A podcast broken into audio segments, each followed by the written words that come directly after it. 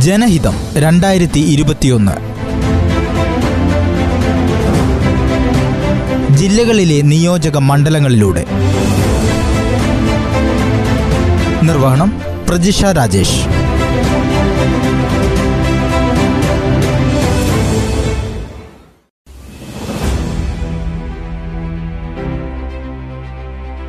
ജനഹിതത്തിൽ ഇന്ന് കോട്ടയം ജില്ലയിലെ നിയോജക മണ്ഡലങ്ങളിലൂടെ സംസ്ഥാനം നിയമസഭാ തെരഞ്ഞെടുപ്പിലേക്ക് നീങ്ങുമ്പോൾ ഏറ്റവുമധികം ചർച്ചാവിഷയമാകുന്ന ജില്ലയാണ് കോട്ടയം. കേരളത്തിലാകെ എൽ ഡി എഫ് തരംഗമുണ്ടായ തെരഞ്ഞെടുപ്പുകളിൽ പോലും യു ഡി എഫിനൊപ്പം നിലകൊണ്ട ചരിത്രമാണ് കോട്ടയത്തിനുള്ളത്. ജില്ലയിലെ ചുവപ്പുകോട്ടയായി അറിയപ്പെടുന്ന വൈക്കം ഒഴികെയുള്ള എല്ലാ മണ്ഡലങ്ങളും കാലാകാലങ്ങളിൽ യു ഡി എഫിനെയാണ് പിന്തുണച്ചിട്ടുള്ളത്. കെ എം മാണിയുടെ നിര്യാണത്തെ തുടർന്നുണ്ടായ രാഷ്ട്രീയ സാഹചര്യത്തിൽ കേരള കോൺഗ്രസ് എം ഇടതുപാളയത്തിലേക്ക് മാറിയതോടെയാണ് കോട്ടയം ചർച്ചകളിൽ കൂടുതൽ ഇടം പിടിക്കുന്നത്. രണ്ടായിരത്തി പതിനൊന്നിൽ ജില്ലയിലെ ഒൻപത് മണ്ഡലങ്ങളിൽ ഏഴും യു ഡി എഫിനെ തുണച്ചപ്പോൾ രണ്ടിടങ്ങളിൽ മാത്രമാണ് ഇടതുപക്ഷത്തിന് ജയിക്കാനായത്. രണ്ടായിരത്തി പതിനാറിൽ ആറു മണ്ഡലങ്ങളിൽ യു ഡി എഫും രണ്ട് മണ്ഡലങ്ങളിൽ എൽ ഡി എഫും ജയിച്ചപ്പോൾ മൂന്ന് മുന്നണികളെയും നേരിട്ട് പി സി ജോർജ് പൂഞ്ഞാർ നിലനിർത്തി. ഇടതു തരംഗത്തിലും നിലവിലുണ്ടായിരുന്ന കോട്ടയം പുതുപ്പള്ളി പാല കാഞ്ഞിരപ്പള്ളി ചങ്ങനാശ്ശേരി കടുത്തുരുത്തി സീറ്റുകൾ നിലനിർത്താൻ യു ഡി എഫിന് കഴിഞ്ഞു. വൈക്കവും ഏറ്റുമാനൂരുമാണ് എൽ ഡി എഫ് പക്ഷത്തുനിന്നത്. ഏറ്റവും വാശിയേറിയ മത്സരം നടന്നത് പാല പൂഞ്ഞാർ ഏറ്റുമാനൂർ കാഞ്ഞിരപ്പള്ളി ചങ്ങനാശ്ശേരി മണ്ഡലങ്ങളിലായിരുന്നു. കോട്ടയം ജില്ലയിലെ നിയമസഭാ മണ്ഡലങ്ങളെ പരിചയപ്പെടാം.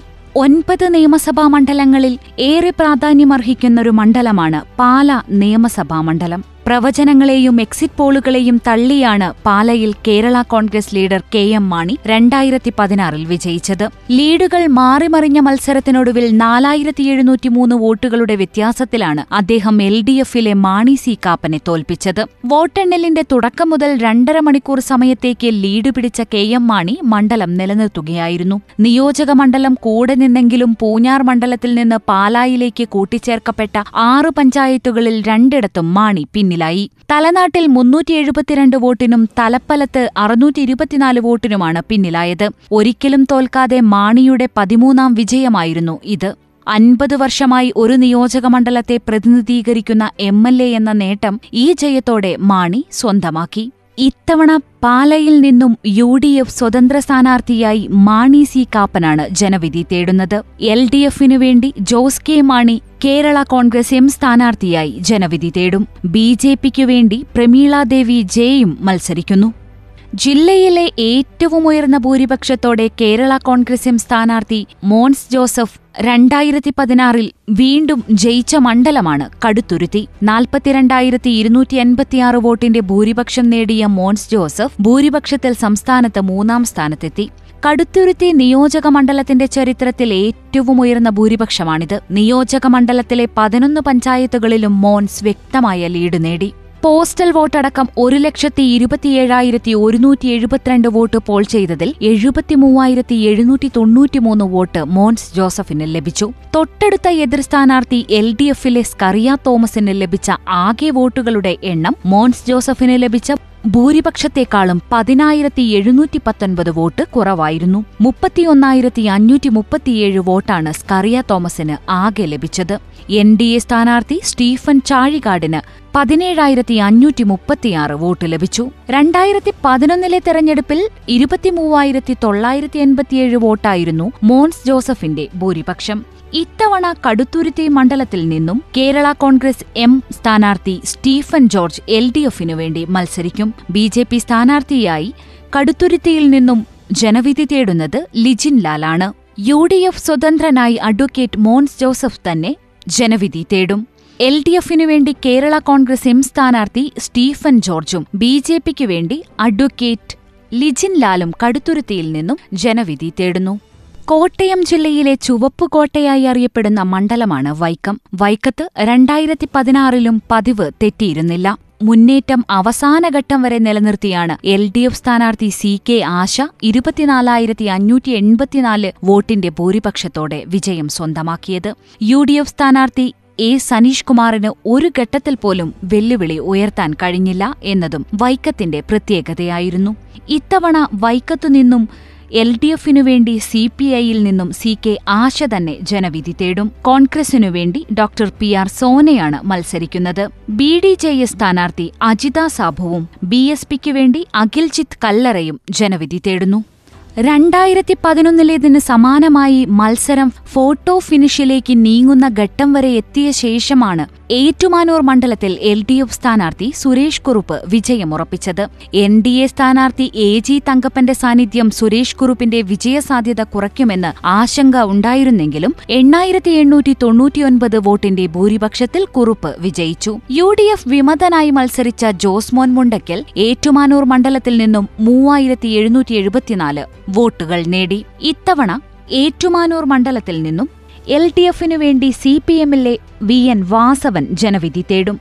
യു ഡി എഫിനു വേണ്ടി കേരള കോൺഗ്രസ് സ്ഥാനാർത്ഥി അഡ്വക്കേറ്റ് പ്രിൻസ് ലൂക്കോസാണ് മത്സരിക്കുന്നത്. ബി ജെ പിക്ക് വേണ്ടി ടി എൻ ഹരികുമാർ മത്സരിക്കുന്നു. ഏറ്റുമാനൂർ മണ്ഡലത്തിൽ നിന്ന് ജനവിധി തേടുന്ന മറ്റൊരു സ്ഥാനാർത്ഥിയാണ് ലതിക സുഭാഷ്. കോട്ടയം ജില്ലയിലെ വാശിയേറിയ മത്സരം നടക്കുന്ന മറ്റൊരു മണ്ഡലമാണ് കോട്ടയം നിയമസഭാ മണ്ഡലം. ചരിത്ര നേട്ടത്തോടെയാണ് തിരുവഞ്ചൂർ രാധാകൃഷ്ണൻ രണ്ടായിരത്തി പതിനാറിൽ കോട്ടയത്ത് വെന്നിക്കൊടി പാറിച്ചത്. രണ്ടായിരത്തി പതിനൊന്നിൽ എഴുന്നൂറ്റി പതിനൊന്ന് വോട്ടിന്റെ മാത്രം ഭൂരിപക്ഷത്തിൽ വിജയിച്ച തിരുവഞ്ചൂർ രണ്ടായിരത്തി പതിനാറിൽ നേടിയത് മുപ്പത്തി മൂവായിരത്തി അറുന്നൂറ്റി മുപ്പത്തിരണ്ട് വോട്ടിന്റെ ഭൂരിപക്ഷമാണ്. ജില്ലയിലെ രണ്ടാമത്തെ ഉയർന്ന ഭൂരിപക്ഷമായിരുന്നു ഇത്. വോട്ടെണ്ണലിന്റെ എല്ലാ ഘട്ടത്തിലും പൂർണ മേധാവിത്വം നിലനിർത്തിയ Thiruvanchoor Radhakrishnan L D F സ്ഥാനാർത്ഥി റിച്ചി സക്രിയയെയാണ് പരാജയപ്പെടുത്തിയത്. ജില്ലയിലെ രണ്ടാമത്തെ ഉയർന്ന ഭൂരിപക്ഷമായിരുന്നു ഇത്. ഇതുവരെയുള്ള തന്റെ തെരഞ്ഞെടുപ്പ് പോരാട്ടങ്ങളിലെ ഏറ്റവും ഉയർന്ന ഭൂരിപക്ഷവും രണ്ടായിരത്തി പതിനാറിലെ ഈ ജയത്തോടെ തിരുവഞ്ചൂർ രാധാകൃഷ്ണൻ നേടി. ഇത്തവണ കോട്ടയം മണ്ഡലത്തിൽ നിന്ന് യു ഡി എഫിനു വേണ്ടി തിരുവഞ്ചൂർ രാധാകൃഷ്ണൻ തന്നെ മത്സരിക്കും. എൽ ഡി എഫിനു വേണ്ടി സി പി എം സ്ഥാനാർത്ഥി അഡ്വക്കേറ്റ് കെ അനിൽകുമാർ ജനവിധി തേടും. ബി ജെ പിക്കു വേണ്ടി മത്സരിക്കുന്നത് മിനർവ മോഹനാണ്. കേരളത്തിലെ നൂറ്റിനാൽപ്പത് മണ്ഡലങ്ങളിൽ ഏറ്റവും പ്രാധാന്യമർഹിക്കുന്ന മണ്ഡലമാണ് കോട്ടയം ജില്ലയിലെ പുതുപ്പള്ളി നിയമസഭാ മണ്ഡലം. രണ്ടായിരത്തി പതിനാറിൽ മുഖ്യമന്ത്രി എന്ന നിലയിൽ വീണ്ടും ജനവിധി തേടിയ ഉമ്മൻചാണ്ടി പുതുപ്പള്ളിയിൽ വിജയക്കൊടി പാറിച്ചു. ഇരുപത്തിയേഴായിരത്തി തൊള്ളായിരത്തി രണ്ട് വോട്ടുകളുടെ ഭൂരിപക്ഷത്തിലാണ് ഉമ്മൻചാണ്ടി എൽ ഡി എഫ് സ്ഥാനാർത്ഥി ജെയ്ക് സി തോമസിനെ പരാജയപ്പെടുത്തിയത്.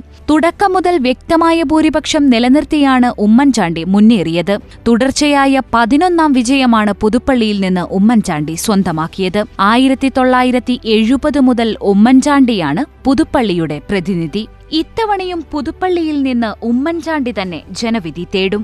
രണ്ടായിരത്തി പതിനാറിൽ ഉമ്മൻചാണ്ടിക്കെതിരെ മത്സരിച്ച എൽ ഡി എഫ് സ്ഥാനാർത്ഥി ജേക്ക് സി തോമസിനെ തന്നെയാണ് ഇത്തവണയും സി പി എം കളത്തിലിറക്കിയിരിക്കുന്നത്.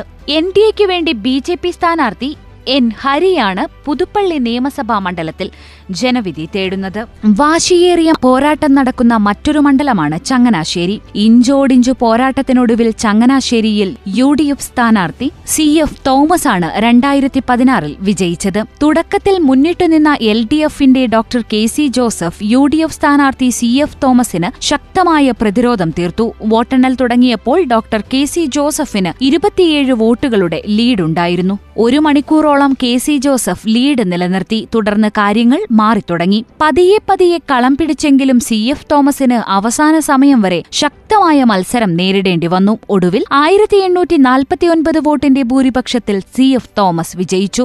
ഈ ജയത്തോടെ ചങ്ങനാശ്ശേരിയിൽ ഒൻപതാം വിജയമാണ് സി എഫ് തോമസ് സ്വന്തമാക്കിയത്. ഒരു തവണ പോലും പരാജയപ്പെട്ടിട്ടില്ല എന്ന റെക്കോർഡും അദ്ദേഹം നിലനിർത്തി. ഇത്തവണ ചങ്ങനാശ്ശേരിയിൽ നിന്നും യു ഡി എഫിനു വേണ്ടി വി ജെ ലാലിയും എൽ ഡി എഫിനു വേണ്ടി കേരള കോൺഗ്രസ് എം സ്ഥാനാർത്ഥി അഡ്വക്കേറ്റ് ജോബ് മൈക്കിളും എൻ ഡി എക്കു വേണ്ടി ബി ജെ പി സ്ഥാനാർത്ഥി അഡ്വക്കേറ്റ് ജി രാമൻ നായരും ജനവിധി തേടും. കോട്ടയം ജില്ലയിലെ മറ്റൊരു നിയമസഭാ മണ്ഡലമാണ് കാഞ്ഞിരപ്പള്ളി. രണ്ടായിരത്തി പതിനാറിലെ തെരഞ്ഞെടുപ്പിൽ തുടക്കത്തിൽ ത്രികോണ മത്സരത്തിന്റെ പ്രതീതി ജനിപ്പിച്ച കാഞ്ഞിരപ്പള്ളിയിൽ യു ഡി എഫ് സ്ഥാനാർത്ഥി doctor N Jayaraj L D F സ്ഥാനാർത്ഥി വി ബി ബിനുവിനെ മൂവായിരത്തി എണ്ണൂറ്റി തൊണ്ണൂറ് വോട്ടുകൾക്ക് പരാജയപ്പെടുത്തിയാണ് സീറ്റ് നിലനിർത്തിയത്. തുടക്കത്തിൽ ഇരുമുന്നണികളെയും പിന്നിലാക്കി ബി ജെ പി സ്ഥാനാർത്ഥി വി എൻ മനോജ് ലീഡ് നേടി. പിന്നാലെ എൻ ജയരാജ് മുന്നിലെത്തി. വൈകാതെ എൽ ഡി എഫ് സ്ഥാനാർത്ഥി വി പി ബിനു ലീഡ് പിടിച്ചു. പിന്നീടങ്ങോട്ട് ഇഞ്ചോടിഞ്ച് പോരാട്ടമായിരുന്നു. മിനിറ്റുകൾ കൊണ്ട് ഫലം മാറിമറിഞ്ഞു. ഒടുവിൽ ബിനുവിനെ പിന്നിലാക്കി ജയരാജ് മണ്ഡലം നിലനിർത്തി. ഇത്തവണ കാഞ്ഞിരപ്പള്ളി മണ്ഡലത്തിൽ നിന്നും കേരള കോൺഗ്രസ് എം സ്ഥാനാർത്ഥി സ്ഥാനാർത്ഥിയായാണ് എൻ ജയരാജ് ജനവിധി തേടുന്നത്. യു ഡി എഫിനു വേണ്ടി ജോസഫ് വാഴക്കനാണ് കാഞ്ഞിരപ്പള്ളിയിൽ മത്സരിക്കുന്നത്. എൻ ഡി എക്ക് വേണ്ടി ബി ജെ പി സ്ഥാനാർത്ഥിയായി അൽഫോൺസ് കണ്ണന്താനം കാഞ്ഞിരപ്പള്ളിയിൽ നിന്നും ജനവിധി തേടുന്നു.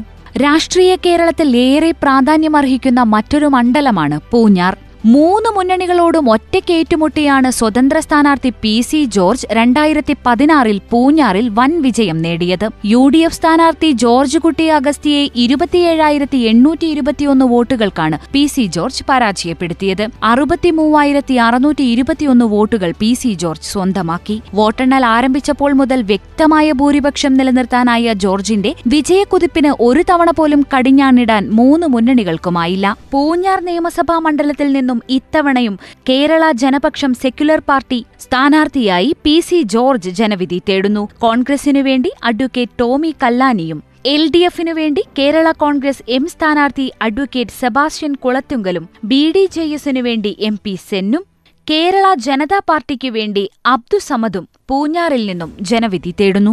ആകെയുള്ള ഒൻപത് മണ്ഡലങ്ങളിലായി കോട്ടയത്ത് അറുപത്തിയേഴ് സ്ഥാനാർത്ഥികളാണ് ജനവിധി തേടുന്നത്. ജോസ് കെ മാണി മുന്നണി മാറി എൽ ഡി എഫിനൊപ്പം ചേർന്നതോടെ കോട്ടയത്തിന് ഇത്തവണയും യു ഡി എഫ് കോട്ടയാകാൻ കഴിയില്ല എന്ന വിശ്വാസത്തിൽ എൽ ഡി എഫും. യു ഡി എഫിന്റെ ഉറച്ച കോട്ടയായി കോട്ടയം ഇത്തവണയും യു ഡി എഫിന് തന്നെ വിജയിപ്പിക്കുമെന്ന പ്രതീക്ഷയിൽ യു ഡി എഫും യു ഡി എഫിനോടും എൽ ഡി എഫിനോടുമൊപ്പം പുതിയ കേരള സൃഷ്ടിക്കായി എൻ ഡി എയും കോട്ടയം ജില്ലയിൽ പ്രചാരണ പരിപാടികൾ ശക്തമാക്കി കഴിഞ്ഞു. തെരഞ്ഞെടുപ്പിന് ഏതാനും ദിവസങ്ങൾ മാത്രം നിലനിൽക്കെ ജനവിധി തേടുന്ന മൂന്ന് മുന്നണികൾക്കും ആശംസകൾ. ജനഹിതം രണ്ടായിരത്തി ഇരുപത്തിയൊന്ന് ജില്ലകളിലെ നിയോജക മണ്ഡലങ്ങളിലൂടെ. നിർവഹണം പ്രജിഷ രാജേഷ്.